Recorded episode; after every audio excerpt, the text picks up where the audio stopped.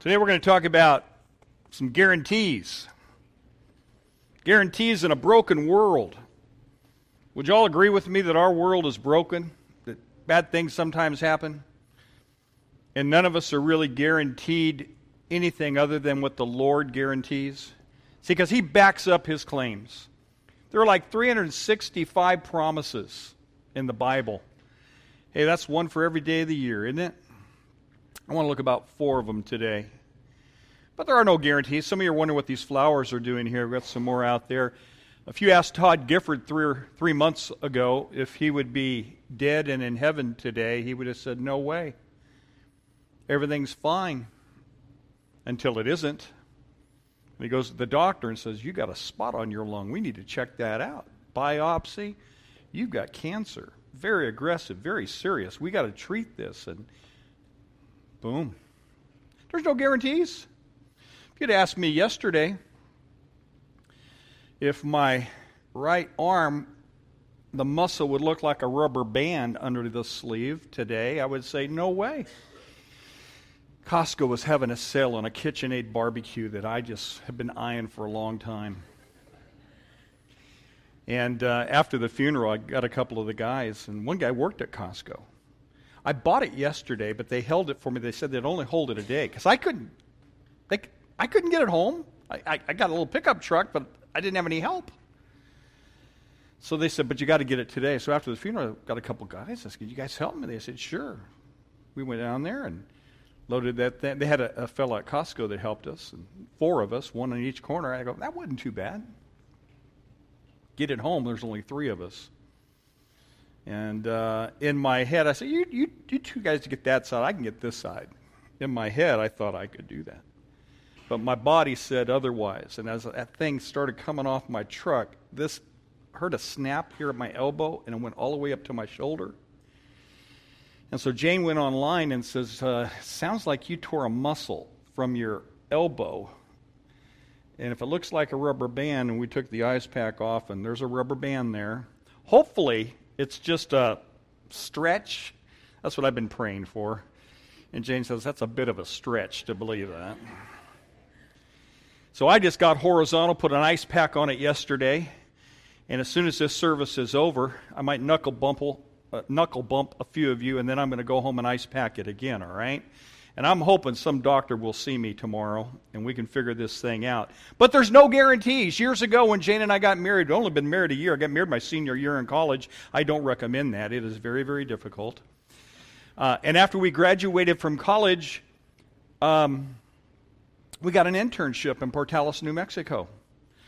And we, you know, the, the church packed up all of our stuff from Lubbock and they took it to New Mexico, we just had a few personal things that we needed to take care of. And I said, hey, before we start, can, we have time to go and visit our family, say goodbye, go back to California for a bit? Because we were going to be there. It was a, a one year internship. And they said, sure, take your time, go, blah, blah, blah, blah, blah. And um, while we were in college, they required that you have insurance. And Jason said, well, well, should we get insurance you know, pay our bill. And I said, ah, the grace period to cover us. Uh, we'll be in New Mexico soon. I understand that one of the church members there uh, had his own insurance company, J.E. McKillop Insurance Company. I said, well, just buy it from him. It'd be a win win. Great. We're young. What could happen? Well, we said goodbye to our family. We headed for New Mexico, and it's a long trip to New Mexico. And so we were taking turns driving. You know how that is? I was sleepy in the middle of the night. And I said, You take over. And so I'm just about to sleep. And, and I hear Jane saying, Wake up, wake up. And I thought, Oh man, what did we do? Hit somebody? I mean, what's going on? You know, yeah, you're just falling off and you wake up and she says, I got something on my throat. What is it? I don't know. Pull over, pull over. So we're in the middle of nowhere. And I turn on the dome light and I said, Yeah, you got a lump there. And I felt it and I go, Ooh, that's a pretty big lump. I said, Well, when we get to New Mexico, it's only about an hour and a half, two hours to Lubbock, where we went to college, and we knew a doctor there. We'll have him go check it out. So we did. And he says, Oh, you have a cyst on your thyroid. It has to come out. Jane says, When? He said, Tomorrow. so we checked her into Methodist Hospital. And um, you know how you go down with your insurance card and you give it to them, and they say, um, Mr. Rokas, your grace period ended yesterday. And I go, great. How much is this going to cost? We don't know yet.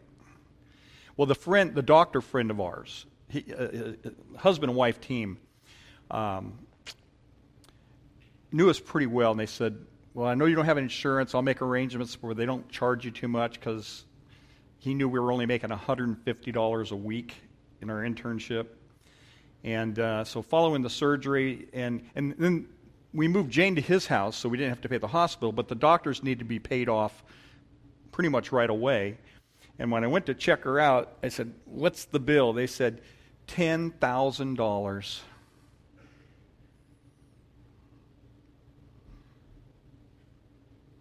Did you know that this church sent us a check for $800 and you didn't even know us? To help pay the doctors off. I made payments for years. Ten years later, I receive an envelope in the mail from Methodist Hospital in Lubbock, Texas. What's this all about? And there was this big red thing on it that said paid in full. I said, Jane, I got you back. We're free. You're, you're, you're mine again. They don't own us. Then we bought a house in Whittier over here. Did you know Whittier has really hard water? Our neighborhood has 19 grains of water. We had a guy come out and test it. So that's how I know that. And he was going through the neighborhood selling soft water conditioners, and everyone was buying them. So I thought, well, you know, it's supposed to save the pipes and blah, blah, blah. So we bought one. And it was a lifetime guarantee. I thought, life? Who does that? We do that. Are you sure you do? Yes, we do that. I fell for it. Three years later, something went wrong with it. And so I called the 1 800 Service Me Now and I got a recording that said, uh, You have reached 1 800, we are out of business. Yippee. We live in a fallen, broken world. There's no guarantees. Have you figured that out yet? It's kind of risky living on this planet. Aren't you grateful we have a God? Aren't you grateful that this is not our home? Aren't you grateful that we're going home someday? The real home is in heaven, and we don't have to worry about this stuff. But in the meantime, we need a God to help us. And we need to understand, although there will be problems, there will be tribulations, there will be hurts, there will be death of loved ones, there will be arm strains, and I hope that's all it is. We have another home outside of this home called heaven. 1 Peter 3, verse 9. Look it up here on the screen. First of all, you need to know that God will keep every promise that He's made. The Lord is not slow in keeping his promises. Sometimes the people were saying, What's going on here? I thought the Lord was coming soon. When's he coming back? He's never going to come back. Don't you say that. Our God keeps his promise. Uh, if he's slow, it's because he's being patient with you. Aren't you glad, those of you that became a Christian in the last few months, that he hadn't come back yet? He had you in mind. Look at this next verse. Not only that, he says, now hold on to this promise. Hold on to this hope. You know, you can spell hope a couple different ways. You can spell hope H O P E question mark, or you can spell hope H O P E exclamation mark. That's the Christian hope, isn't it? The, the, the Bible, when it speaks of hope, it's talking about earnest expectation. Not, oh, I hope so. That's not biblical hope. We, we hang on to this hope the hope that we profess that there is a God, He is alive, in Him we live and we survive, for He who promised is faithful. Amen? His guarantees never expire, His grace period never ends. Matthew 28 20 says, uh, Remember the Great Commission? How does it end? And lo, I will be with you always that's why I never fly. It's he's low. I, just kidding. I will be with you always. But do you always feel like God's with you? I know I don't. Yesterday, I'm holding this ice on my arm going, hey, you know, this morning was pretty cool. You let me preach the good news to. This place was packed yesterday. I wish it was as full today as it was yesterday. We were being threatened with towing cars away that were double parked out in our parking lot. That's how packed it was around here. It was standing room only. The balcony was full. Some of you are here, you know what I'm talking about. But you don't always feel like God is with you. Sometimes you feel like you're praying to an iron ceiling. You had some major surgery and you were flat on your back for a long time. And I remember seeing you, and you've had good days and bad days, and you got a whole lot of time to think when you're laying on your back and you cannot move and you itch in spots that you cannot scratch. And then just as soon as you start to get a little bit better, I remember, hey, we need to pray for Troy again. Why? Ah, something else. It's, you got, and then another surgery a year or so later or whatever. Got to got to put a rod in your leg, and then they got to do surgery to take the rod out. Bummer. You don't always when when the doctor says, um, "Come in and bring your spouse." That's never a good sign, right? And the next word out of the doctor's mouth when you get there is cancer you don't always feel like God is with you, do you? But here's what I want you to know He's still with you. He's with you on your best days, but He's also with you on your worst days. Because our God is faithful. He is faithful in a world full of broken promises. I want to look at four of them quickly this morning. The first one is God will help when you are tempted. 1 Corinthians 10, verse 13 says this There is no temptation taken you, such as common to man. What does that common demand mean? That means that we all go through it. You go through temptation, I go through temptation. What tempts me may not tempt you, and what tempts you may not tempt me. We've all got our demons, we've all got our battles to fight, but we all go through it. I remember when I was in elementary school, I wanted to be a good boy so bad, but I couldn't be a good boy, and I thought, you know what? I went to Harry Wirtz Elementary School.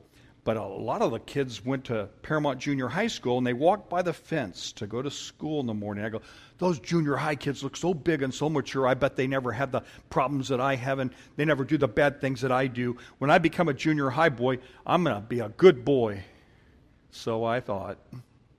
I just gave up dumb elementary school stuff for dumb junior high stuff. Then gave up the dumb junior high stuff for the dumb high school stuff that I'm high school stuff, or that I'm college stuff, that I'm college stuff, or that I'm married stuff, and I'm going to stop right there.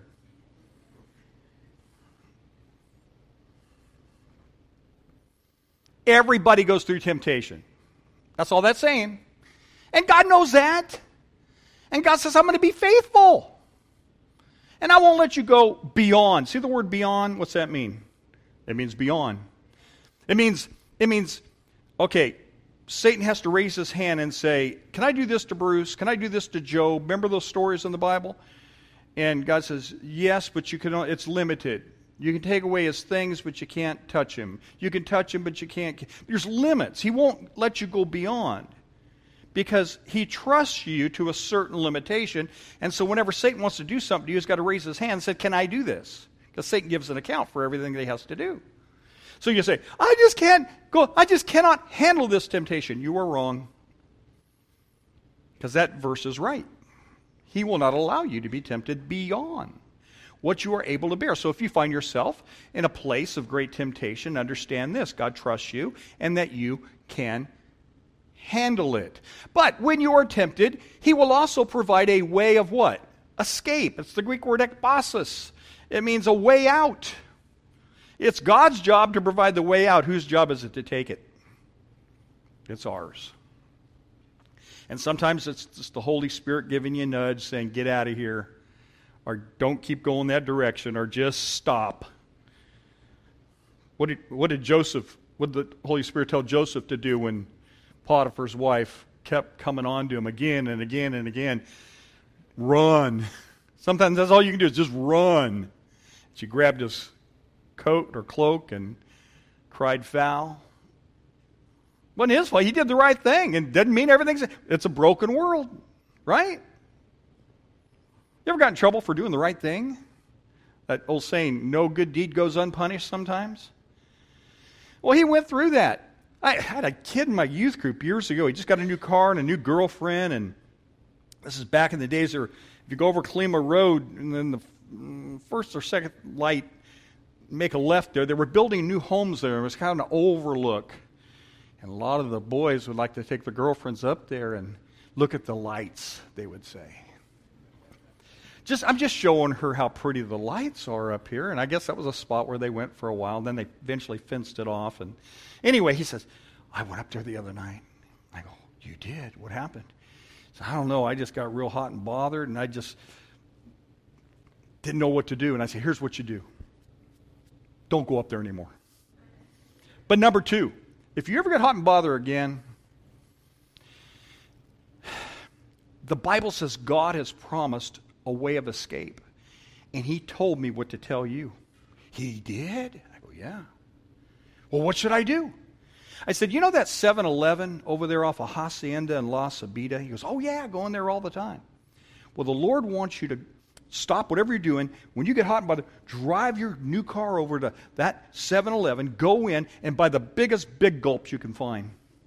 Fill it full of ice, and then put your favorite soft drink in it. Really? Really? I'm not kidding. Then what? He wants you to go to the middle of the parking lot of that 7 Eleven and pour it right over the top of your head.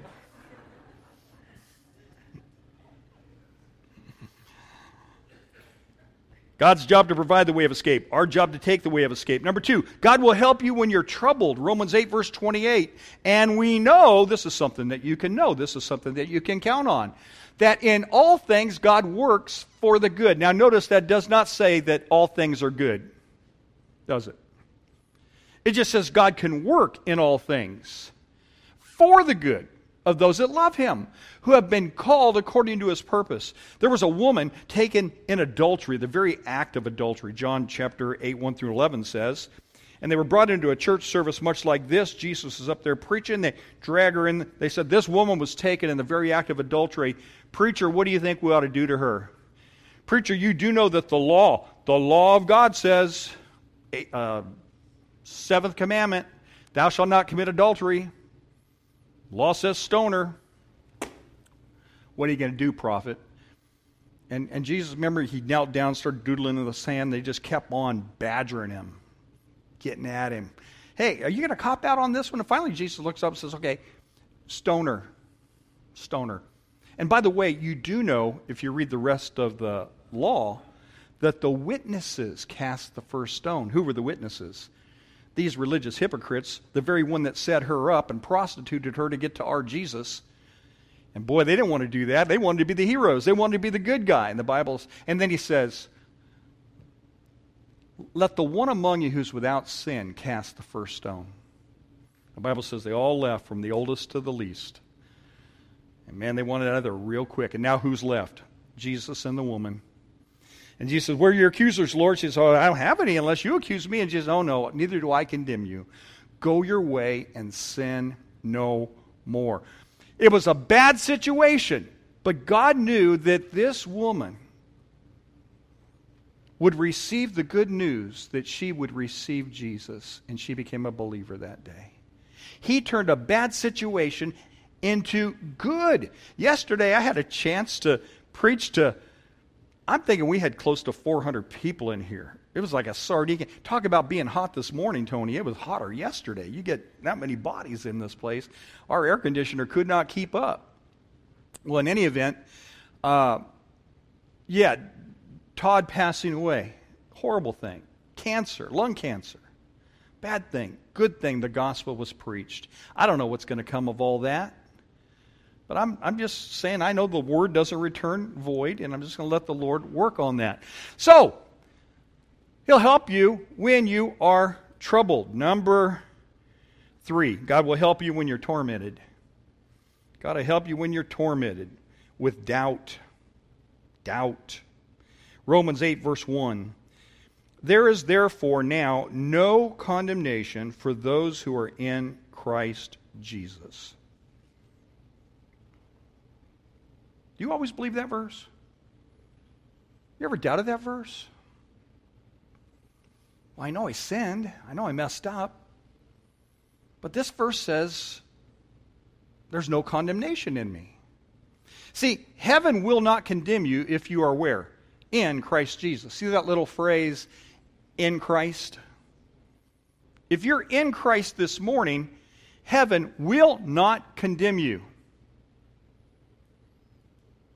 And hell cannot condemn you. Now, hell will try because that's hell's job. Doesn't Revelation, the book of Revelation 12, I think verse 10, say something like, Satan is the accuser of the brethren? So it's sort of his job to accuse us of our sins. 1 John 2, verse 1. Look at this. My dear children, I write this to you so that you will not sin. Write what to us? Well, 1 John 1, 1 through 10. What was 1 John 1, 1 through 10? God loves you, and if you love Him back, even though you sin, His blood will constantly keep you clean. Whew, really? Yeah. Confess that you're a sinner and you cannot save yourself.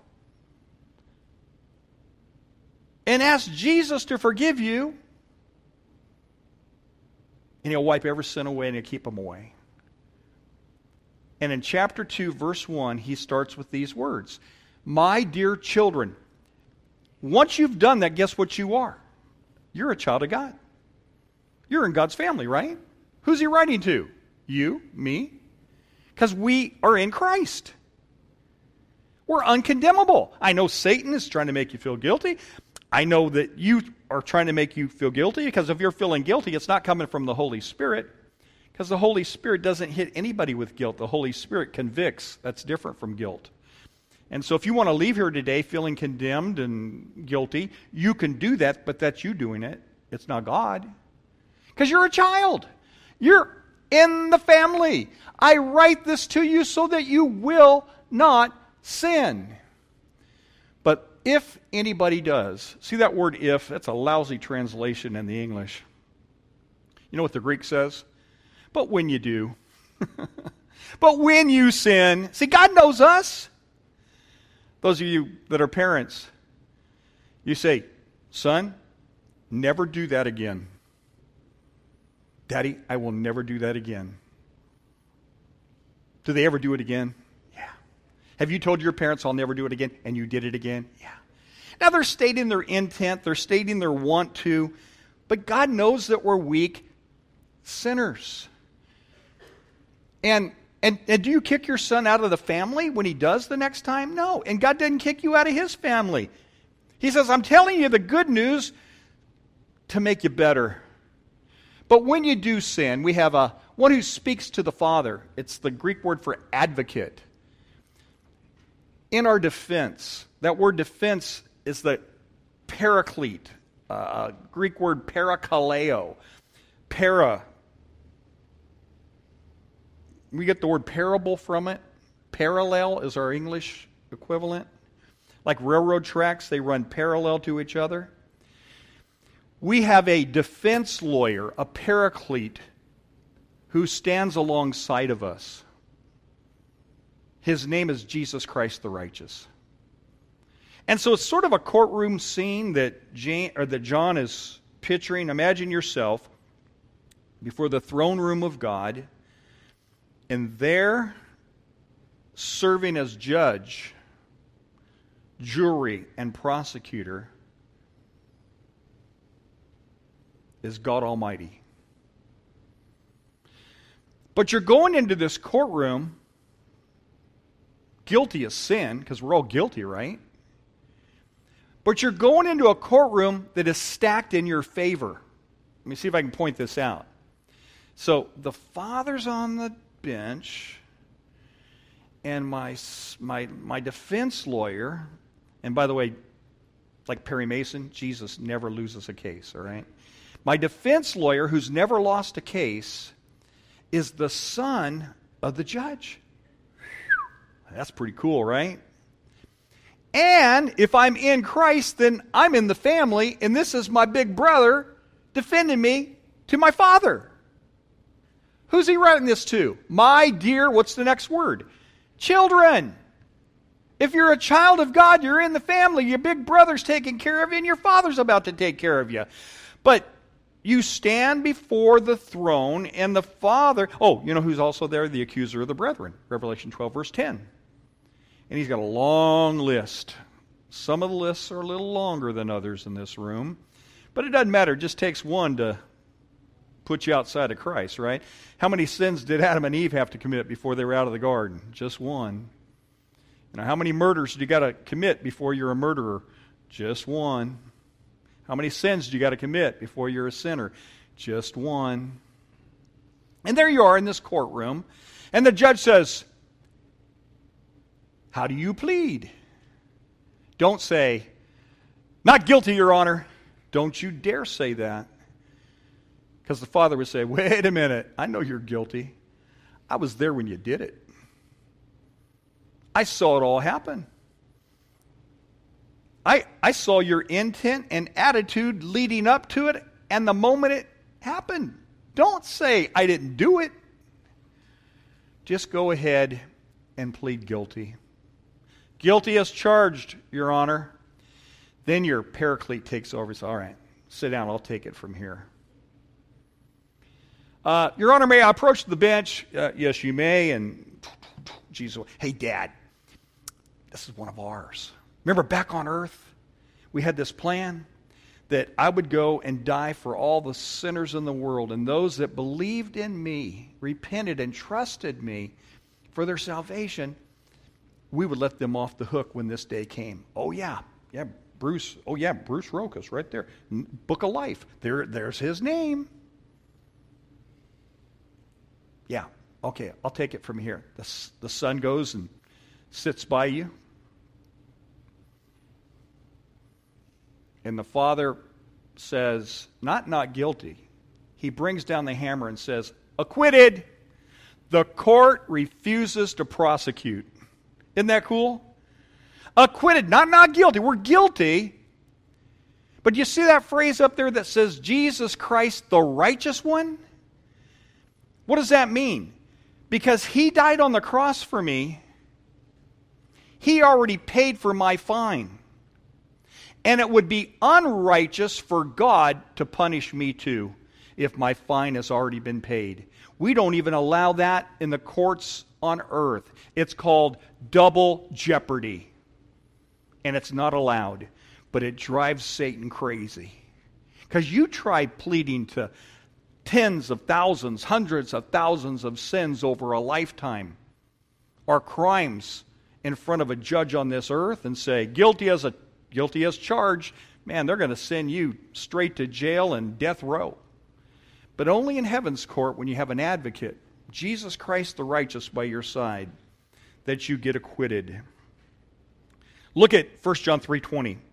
Whenever our hearts condemn us, and you got to admit, from time to time, this is really good stuff. This is good news. I hope you're really believing this today because there's going to come a time when you're going to feel really rotten and bad about yourself, and Satan's going to try to get into your head and get you down and depressed and discouraged and make you even wonder if you're saved at all. I want you to go back to this verse, all right? Because when your heart condemns you, here's what I know God is greater than your heart. Isn't that good? So who are you going to listen to? Your heart or God? I'm going to listen to God. I want to listen to that voice because that'll keep me hanging on. That'll keep me from quitting. That'll keep me from believing the lie of the accuser of the brethren. Look at Psalm 32 2. Blessed is the man whose, whose sin the Lord does not count against him. Wow. Who is that man? Bruce, do you know any people like that? Yeah, I'm looking at them. If you're a child of God this morning, I'm looking at men and women whose sin has never charged against them, never even goes on their record. And that's why that man, that woman can be happy rather than having a condemned heart. 1 John 5:13 These things have I written unto you that you may know that you have eternal life. See that word know? You say, "Well, I just don't know if you can know." then you don't know the Bible. Because my Bible, how do you spell know? K N O W, right? Did I spell that right? I'm not looking. That, that's Kano, isn't it? Kano, K N O W. You can know that you have eternal life. You can? Yes, you can. But what if I don't feel it? Don't listen to your feelings. What if my heart condemns me? Don't listen to your heart. Listen to God. He's greater than your heart. Is all this making sense? Because a whole lot of you are not sharing the good news because it's not been good news to you. We got upward season coming up. We got camp coming up. We got VBS coming up, and a whole lot of you aren't going to talk to your neighbors. They got little kids that you want to get here because they've seen you park your car that leaks oil in front of their house, and they know that you don't mow your lawn all the time, and they know that they've heard you say a few words that are probably unkind and you feel, well, I just feel so guilty and so condemned that I feel bad about asking them to come to our church because I don't feel like a very good Christian. Stop it. None of us are any good. We all need Jesus, and so do your neighbors, and so get over it and talk to them. Amen? Hope this is making sense. And, and then smile. Enjoy the ride. Uh, some people don't like flying on airplanes. I love flying on airplanes, especially when we're going to Hawaii did that twice. Disney World in Florida did that once. Um, Scottsdale, Arizona, Sky Harbor. Man, you just get up and man, you're going back down. I, I love every part of it. Jane, I want the window. I want you had the window last time. I, we enjoy flying. I don't like to, you know, the strip search before I can get on the airplane and all that you got to go through. But once I'm on, I, I enjoy it. I love the takeoff. I love the landing. I love daytime flying. I love nighttime flying. I can see the lights. It's just so cool. And then when we land, you know, I know it, every time you get on a flight, you, you know, you know there is that possibility, right? This thing may crash. But I don't even think about that. I think about landing safely, getting to the rent a car, and having a good time. But not every Christian is that way when it comes to flying from this planet to the next. Man, they're white knuckling it. Oh, I just became a Christian. Boy, I hope nothing messes this up. You know? And you're white knuckling it. and finally, when you get to heaven, I'm not sure you're going to let go for a while. You know, so, am I really here, Lord? You know, can't believe I made it. Well, you were trusted in you, trust in me. You're one of my children. I don't let my children go. It's going to hang on to you. One last thing God will help you when you're tired and ready for home. You ever get tired and just go, When, oh Lord, when? I feel that way sometimes. Look how many times Hebrews 4 9 through 11 uses the word rest. God will help you when you are tired and ready for home. Why? Because there remains then a Sabbath rest. What did God do on the seventh day? Rested. He ceased his work. Not like, this universe building is really hard work. I need a day off. No, we need a day off. But that's not because God said, I'm going to set an example for you. For the people of God, for anyone who enters God's rest, also rest from his own work, just as God did from his. Let us therefore make every effort to enter into that rest. In other words, just hang in there I know some of you are going, Lord, come quickly. I've had days like that, but it's in His timing, it's in His hands. And one day, He will take you home and you will enter into that rest. Home's a beautiful word, isn't it? I've asked Jesus, uh, when I enter into that rest and you bring me through the valley of the shadow of death, and aren't you glad it says all the way through, not just halfway through? I said, I'd like to see my mom and dad first, and then my Uncle James and Aunt Mary next. Uh, I had the privilege of leading my Uncle James to Christ two weeks before he died. He'd resisted, resisted, resisted forever, two weeks before he died. Down to about 70 pounds, bad shape. He received Jesus Christ as his Lord and Savior. I want to see him, I want to talk to him. It's when you're away from home, though, it's when you the word home really takes on new meaning, doesn't it? Because that's where your loved ones are. I, have never had to fight in a battle with a gun. Never been to Iraq, Afghanistan, you know, Middle East. Never been any of that stuff. Uh, had bullets whizzing by my head, RGPs and bombs exploding, grenades. I haven't. I've never been in anything like that. I just I've seen it, and I've talked to those that have. I've got relatives that have been in firefights, in battle. I said, Do you ever get a chance to sleep? Yeah, there are times. You take sleep whenever you can sleep. And when the battle dies down long enough, we shut our eyes and we sleep. I said, What do you dream about? He says, Mostly home. I go, When you wake up, how do you fight? He says, Stronger than ever, harder than ever. I said, Why? He says, Because if I don't, if I don't fight hard, if I don't hang in there, then home I'll never see. And that's sort of what the Bible's saying. Christians, I know you're tired. I know you're going through a hard time. I know life isn't easy. There's tribulation here. And some of you may be longing for home, but until He calls you, see, it's all in His hands. That day will come. But know that day of rest will be here. But in the meantime, hang in there. Galatians 6 9. Be not weary in well doing, for in due season you'll reap a harvest if you faint not. Paul said this when he was tired and ready to go home. 2 Timothy 4 6. For I'm now ready to be offered. I think God told him. This is the last letter you write. He's in a prison cell. He's now an old man. And the time of my departure is at hand. I have fought the good fight. I have finished my course. I have kept the faith. Henceforth, there is laid up for me a crown of righteousness, which the Lord, the righteous judge, shall give me in that day or at that day. And not to me only, but unto, what's the next word? All. All them that love his appearing. Hey, I ask you a question this morning, church. Do you love his appearing? Then you're in his family. Hang in tough. Let's pray. Heavenly Father, help us to walk by faith and not by sight because when we walk by sight, this world looks like a pretty bad place and it looks like Satan's winning. But we know ultimately you are in charge. Uh, we know in this world there will be tribulation. And so thank you for the guarantees that you provide us in your word. Thank you for helping us when we're tempted, when we're troubled, when we're tormented. And thank you that you got a place in heaven for us when we're tired and ready for home. Father, we look forward to receiving our crown of righteousness along with the Apostle Paul when you return for us. But until then, keep us serving your kingdom. In Jesus' name, amen. You are dismissed. God bless you. Have a good day.